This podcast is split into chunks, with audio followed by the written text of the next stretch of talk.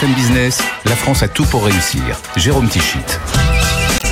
Bonjour et bienvenue dans La France à tout pour réussir. Chaque semaine, chaque week-end, vous le savez, un concentré d'économie positive sur BFM Business.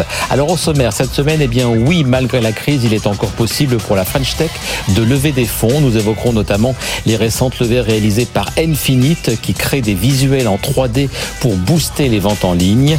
Nfinite a levé 100 millions de dollars. Et puis Diabeloop, elle, a levé 70 millions d'euros. La start-up basée à Grenoble développe des solutions très efficaces d'injection d'insuline pour les personnes atteintes de diabète. Vous avez aimé Bob, vous aimerez sans doute Joe. Après le succès des mini lave-vaisselle Bob fabriqués en Vendée, Daantech est en train de développer un four multifonction tout aussi design et tout aussi fonctionnel. Il s'appellera donc Joe, il sera également produit en Vendée. Et Damian Py, le cofondateur de Daantech, est en plateau avec nous pour nous parler de ce nouveau projet industriel Made in France.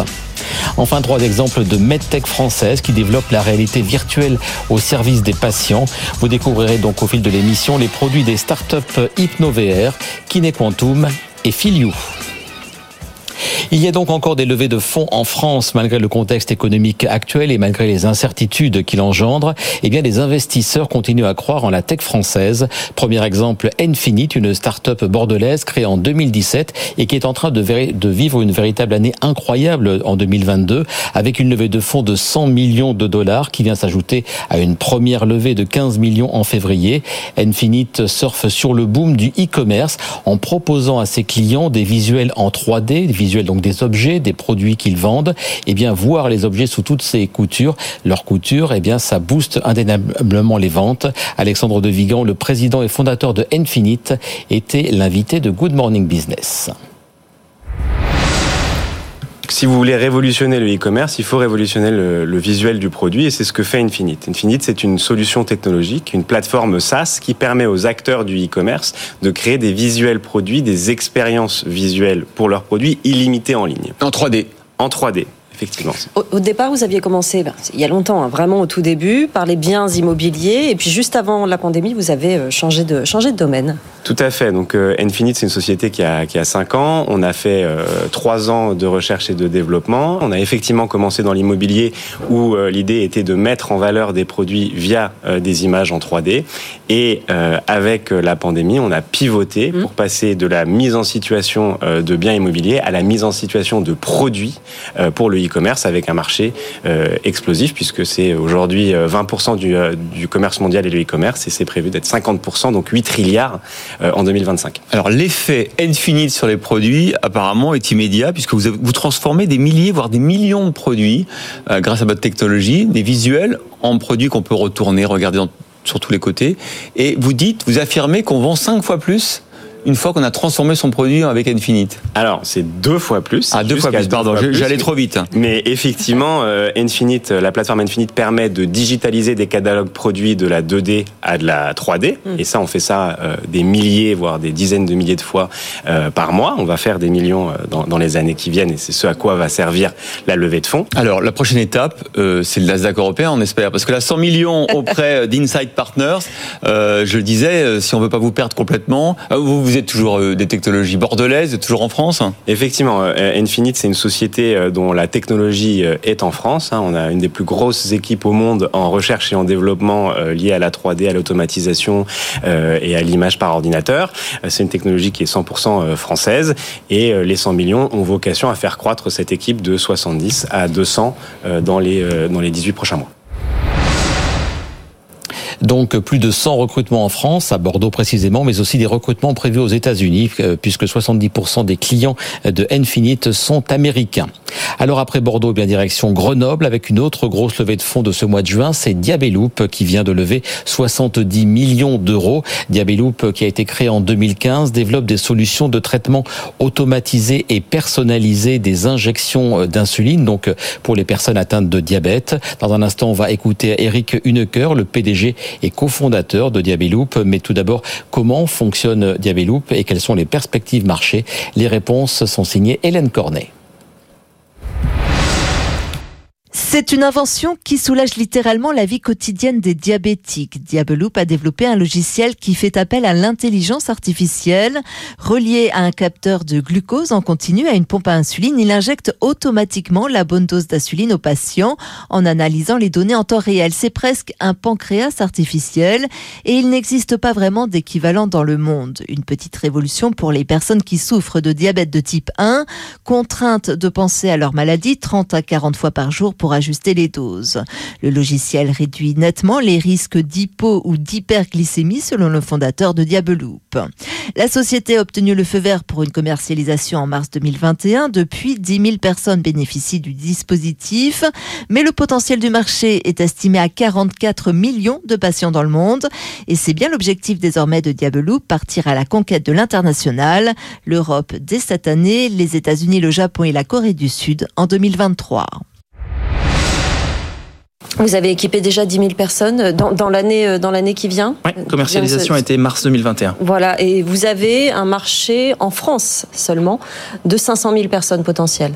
Oui, il y a 500 000 personnes qui en auront potentiellement besoin, donc qui ont besoin d'insuline tous les jours, et donc pour qui l'automatisation de la délivrance d'insuline, ça va leur servir. À peu près la moitié des personnes qui ont un diabète de type 1 et la moitié des personnes qui ont un diabète de type 2 qui sont insulinodépendants. D'autant plus que le dispositif est remboursé par la sécurité sociale. Vous avez levé 70 millions d'euros là, la semaine dernière. Pourquoi faire ? Il y a trois raisons. Le premier, c'est que c'est la première version du produit. On va pouvoir continuer à l'améliorer. On va pouvoir décliner le produit avec d'autres pompes à insuline, avec des stylos à insuline.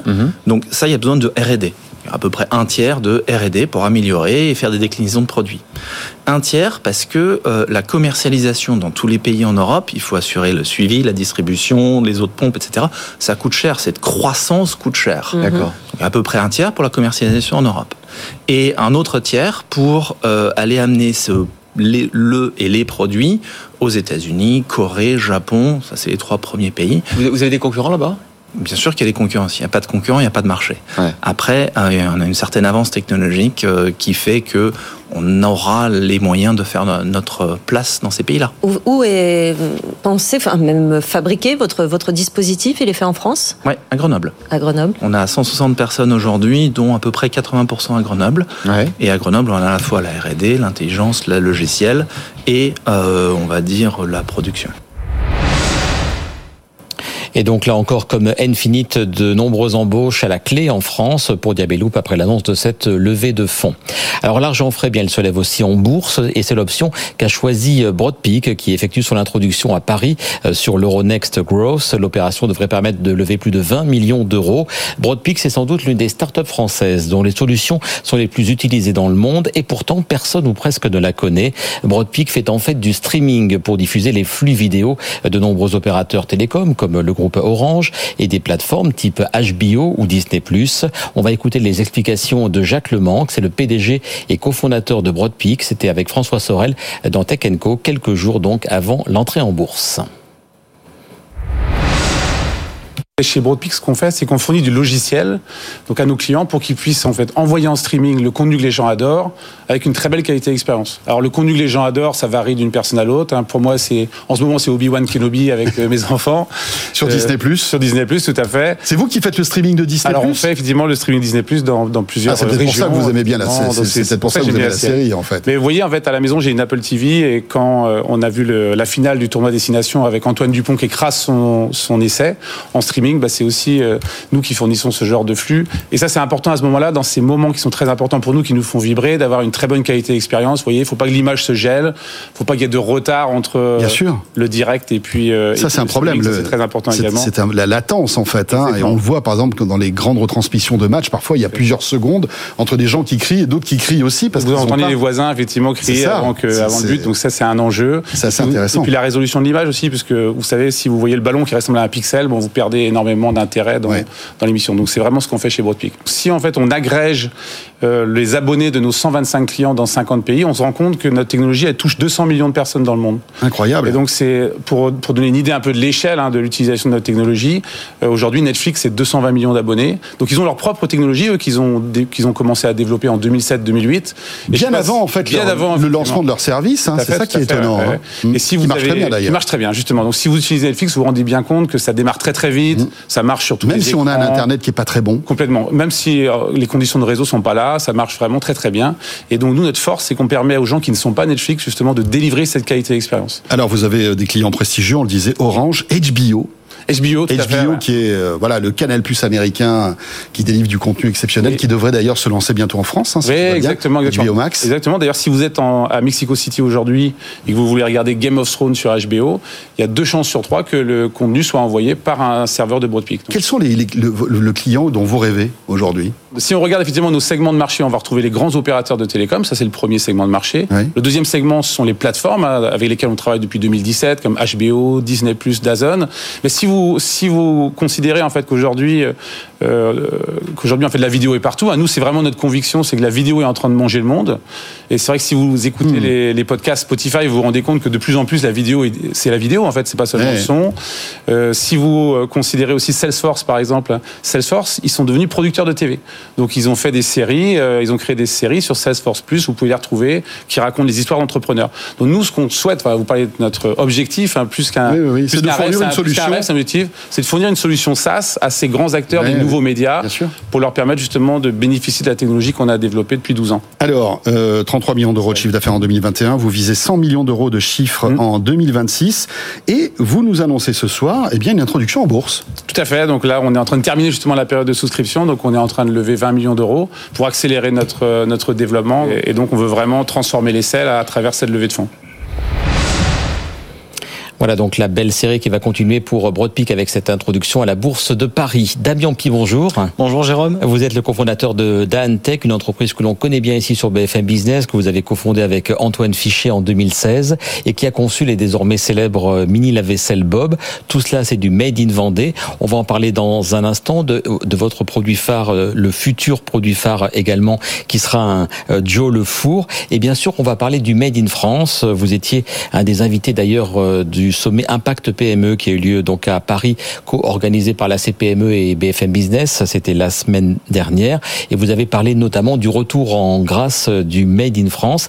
On en parlera dans quelques instants, mais tout d'abord, rappelez-nous le cœur d'activité de Daantech, c'est ce fameux mini lave-vaisselle Bob que vous avez lancé. C'est quoi son concept ? Exactement, nous aujourd'hui on est surtout connus pour ce premier produit qui est un petit lave-vaisselle autonome qui fait à peu près la taille d'un micro-ondes renversé, dans lequel on va mettre la vaisselle quotidienne de 2 personnes, c'est-à-dire 6 assiettes, 4 verres, 2 tasses, 2 bols et les couverts, disponibles dans toute une gamme de couleurs, avec 12 couleurs pour la porte et 2 pour le corps. Sa spécificité, c'est qu'il est autonome, il n'y a pas besoin d'arrivée d'eau, on le remplit comme une machine à café et ça se vidange directement dans l'évier.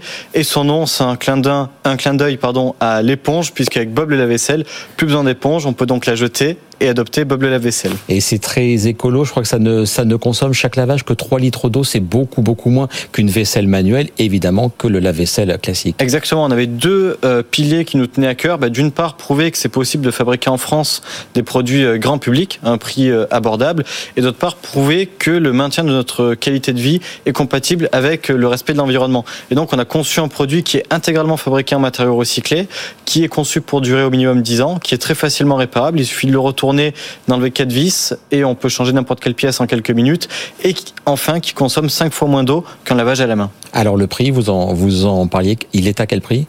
Alors aujourd'hui, le Bob est commercialisé aux environs de 350 à 450 euros selon les versions et il est disponible sur notre site internet et chez tous les distributeurs d'électroménagers. Les ventes, vous en avez vendu combien sur l'année pleine 2021 et les objectifs pour 2022 ? Alors 2021 était la première année de commercialisation complète. On a vendu 35 000 unités, donc c'est un très bon début pour un lancement de produit et on vise 50 000 unités cette année et 70 000 l'année prochaine.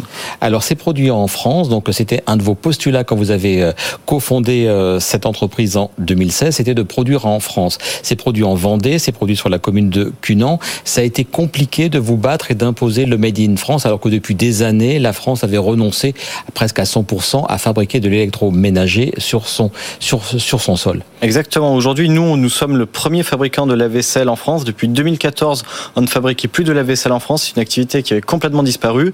Et nous-mêmes, en fait, on a été confrontés, de la part, notamment, de tout l'écosystème investisseur a un postulat qui est qu'on ne peut pas fabriquer en France et qu'il faut aller en Chine. Et une des raisons pour lesquelles nous sommes allés en Vendée et nous y sommes restés, c'est parce que nous avons pu y trouver un écosystème industriel local favorable, c'est-à-dire qu'on peut trouver au même endroit des plasturgistes, des EMS de cartes électroniques, des moulistes qui vont fabriquer les moules pour injecter les pièces plastiques. Et tout ça, en fait, ça nous permet de réaliser plus de 50% de la valeur ajoutée du produit en Vendée et 70% en France. Et ça coûte pas plus cher à la production, donc à la vente après. Donc ça coûte même moins cher en fait aujourd'hui quand on intègre les prix de transport, sachant que comme c'est fait en plastique recyclé, la source en fait est en France. C'est-à-dire que nous c'est des produits électroménagers qui vont être broyés et réinjectés en fait en bob. Dans cette usine de Cunan, vous employez alors c'est pas votre usine, c'est vous le faites faire par un industriel, hein, c'est bien cela. Alors c'est pas notre usine dans le sens où l'usine nous appartient pas, on est locataire, mais c'est bien nos salariés. Et donc combien de salariés alors? Aujourd'hui, on a un peu moins d'une 50aine de personnes sur Cugan. Et avec le Joe, on prévoit de doubler nos effectifs. On y vient, puisqu'après Bob, voici Joe. Donc, Joe, c'est votre futur produit phare. Ça va être, donc, après le mini lave-vaisselle, là, c'est un four et un four multifonction. Expliquez-nous ce que va être Joe. Tout à fait. L'idée avec Joe, en fait, c'était de permettre un triple gain aux utilisateurs avec un appareil qui se veut compact, donc un gain de place, écologique, parce que il intègre dans un seul appareil toute une gamme de fonctionnalités qui va du toaster au four, à l'air fryer, donc tout ce qui va être cuisson sans huile, four vapeur et micro-ondes. Donc on a pareil tout en un. 5 fonctions. 5 fonctions. Donc okay. All in one si on veut, tout en un. Et un gain de prix aussi, puisque s'il y a toutes les fonctions dans un seul appareil, qu'on fait la somme de tout, c'est intéressant pour l'utilisateur, puisque Joe sera commercialisé à moins de 500 € à partir de la fin de l'année 2023. Alors les prochaines étapes, donc avant la commercialisation, ça va être évidemment de mettre en place une production. Est-ce que ça va être sur le même site ou est-ce que vous avez des envies d'expérience? Expansion. On va dire, on commence déjà à être à l'étroit sur le site actuel. C'est un des revers de l'hypercroissance. Et donc aujourd'hui, on construit un site de 6000 m2 à Montaigu, donc pas très loin d'où nous sommes actuellement, une demi-heure de Nantes. Encore. Pour en Vendée toujours. Pour doubler nos effectifs, voire même les tripler à moyen terme et poursuivre notre croissance. Et vous seriez donc à terme combien sur les deux sites? Sur les deux sites, on sera au total environ 150 d'ici 2024. Alors est-ce que ce Joe sera vendu comme le Bob sera vendu aussi à l'étranger, parce que c'est du Made in France, mais du Made in France qui s'exporte. Je crois que sur les ventes de 2020-21, un Bob sur deux était vendu à l'étranger. Exactement, une de nos convictions fortes, c'est qu'il faut faire du Made in France, mais il faut l'exporter aussi à l'étranger. Donc nous, avec le Bob, on fait plus de la moitié de nos ventes à l'étranger, essentiellement dans l'Union européenne, aux États-Unis et à Taïwan aujourd'hui. On vient d'ouvrir la Chine et Hong Kong cette année. Et pour le Joe, l'idée, c'est de répliquer l'essai avec un produit encore plus mass market, comme on dit, moins niche que le Bob, qui s'adresse vraiment à tout le monde, et de prendre des parts de marché plus significatives aux États-Unis et en Asie. Alors pour créer une nouvelle usine, donc on le rappelle sur le site de Montaigu, pour créer évidemment toute la recherche et développement, il y a de l'investissement. Pour lancer Joe, combien vous allez mettre sur la table? Au total, cela représente un investissement de 10 millions d'euros, réparti un tiers en immobilier, un tiers en investissement immobilier, donc tout ce qui va être ligne d'assemblage, machine spéciale, moule pour la fabrication du Joe, et un tiers en R&D. Et pour financer cela, en fait, on a à la fois le concours de nos partenaires bancaires habituels, le concours de France 2030 dans le cadre du programme Première usine, et on va lancer... Et une nouveauté, exactement. On n'innove pas que dans le domaine de l'électroménager. On va lancer dans les prochains mois ce qu'on appelle des crypto-obligations. On va lancer notre propre crypto-monnaie pour permettre en fait à tous les particuliers qui le souhaitent de placer leur épargne avec un rendement élevé, 5% directement dans une PME à impact avec le volet Made in France France et le côté réduction de l'empreinte carbone. Et ce qui est réellement différenciant, c'est que utiliser de la crypto-monnaie nous permet de faire ça sans intermédiaire et donc notamment sans entrer en bourse. C'est une innovation, ça a été fait déjà ou pas ? Non, ça n'a pas été fait, c'est une innovation dans le domaine financier, mais qui montre que au-delà du lave-vaisselle, on essaye d'innover dans tous les domaines, de la même façon que dans le domaine commercial.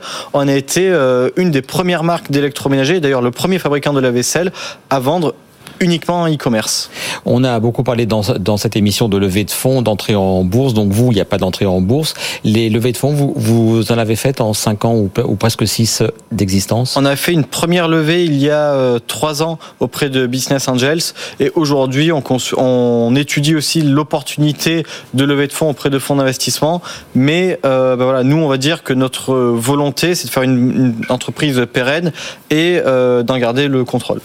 Un mot sur le projet de lave-linge qui avait été évoqué il y a quelques années. Est-ce que ça reste d'actualité pour vos futurs projets ? Alors, ça reste d'actualité, mais on a privilégié le Joe à court terme. Pourquoi ? Parce qu'en fait, faire un lave-linge nécessite de fabriquer nous-mêmes le moteur. C'est-à-dire qu'aujourd'hui, les moteurs sont intégrés directement dans le tambour du lave-linge.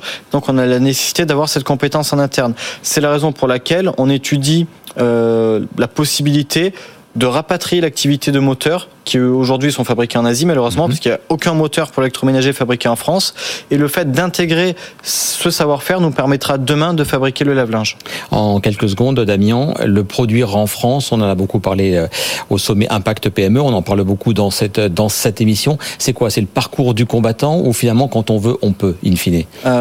Les deux, j'ai envie de dire. C'est-à-dire que quand on veut, on peut, parce qu'on trouve, en France, il y a quand même un réseau de partenaires industriels qui est assez fourni. Encore faut-il aller les chercher, et c'est ça qui est particulièrement difficile, mais c'est un parcours aussi du combattant, parce que le principal frein pour produire en France, c'est pas tellement des questions techniques, c'est vraiment des questions de mentalité, où on se dit, on postule que c'est pas possible, alors qu'en fait il suffit de prendre les choses étape par étape et de le faire dans le bon ordre, et puis tout se passera bien. Exactement. Et elles aboutissent, et on souhaite donc une belle carrière donc à Joe The Oven, Joe le four, qui va donc suivre après Bob le mini lave-vaisselle, et pourquoi pas donc un lave-linge dans quelques années. Merci beaucoup Damian Py d'avoir été l'invité de La France à tout pour réussir. Merci Jérôme. Et pour terminer cette émission, on va reparler des pépites françaises de la MedTech, la technologie au service de la médecine. Alors après Diabeloop tout à l'heure, Anthony Morel va nous présenter 3 startups françaises, bien sûr, qui produisent du contenu de réalité virtuelle avec la technologie qui va avec. Ce contenu est ensuite diffusé via des casques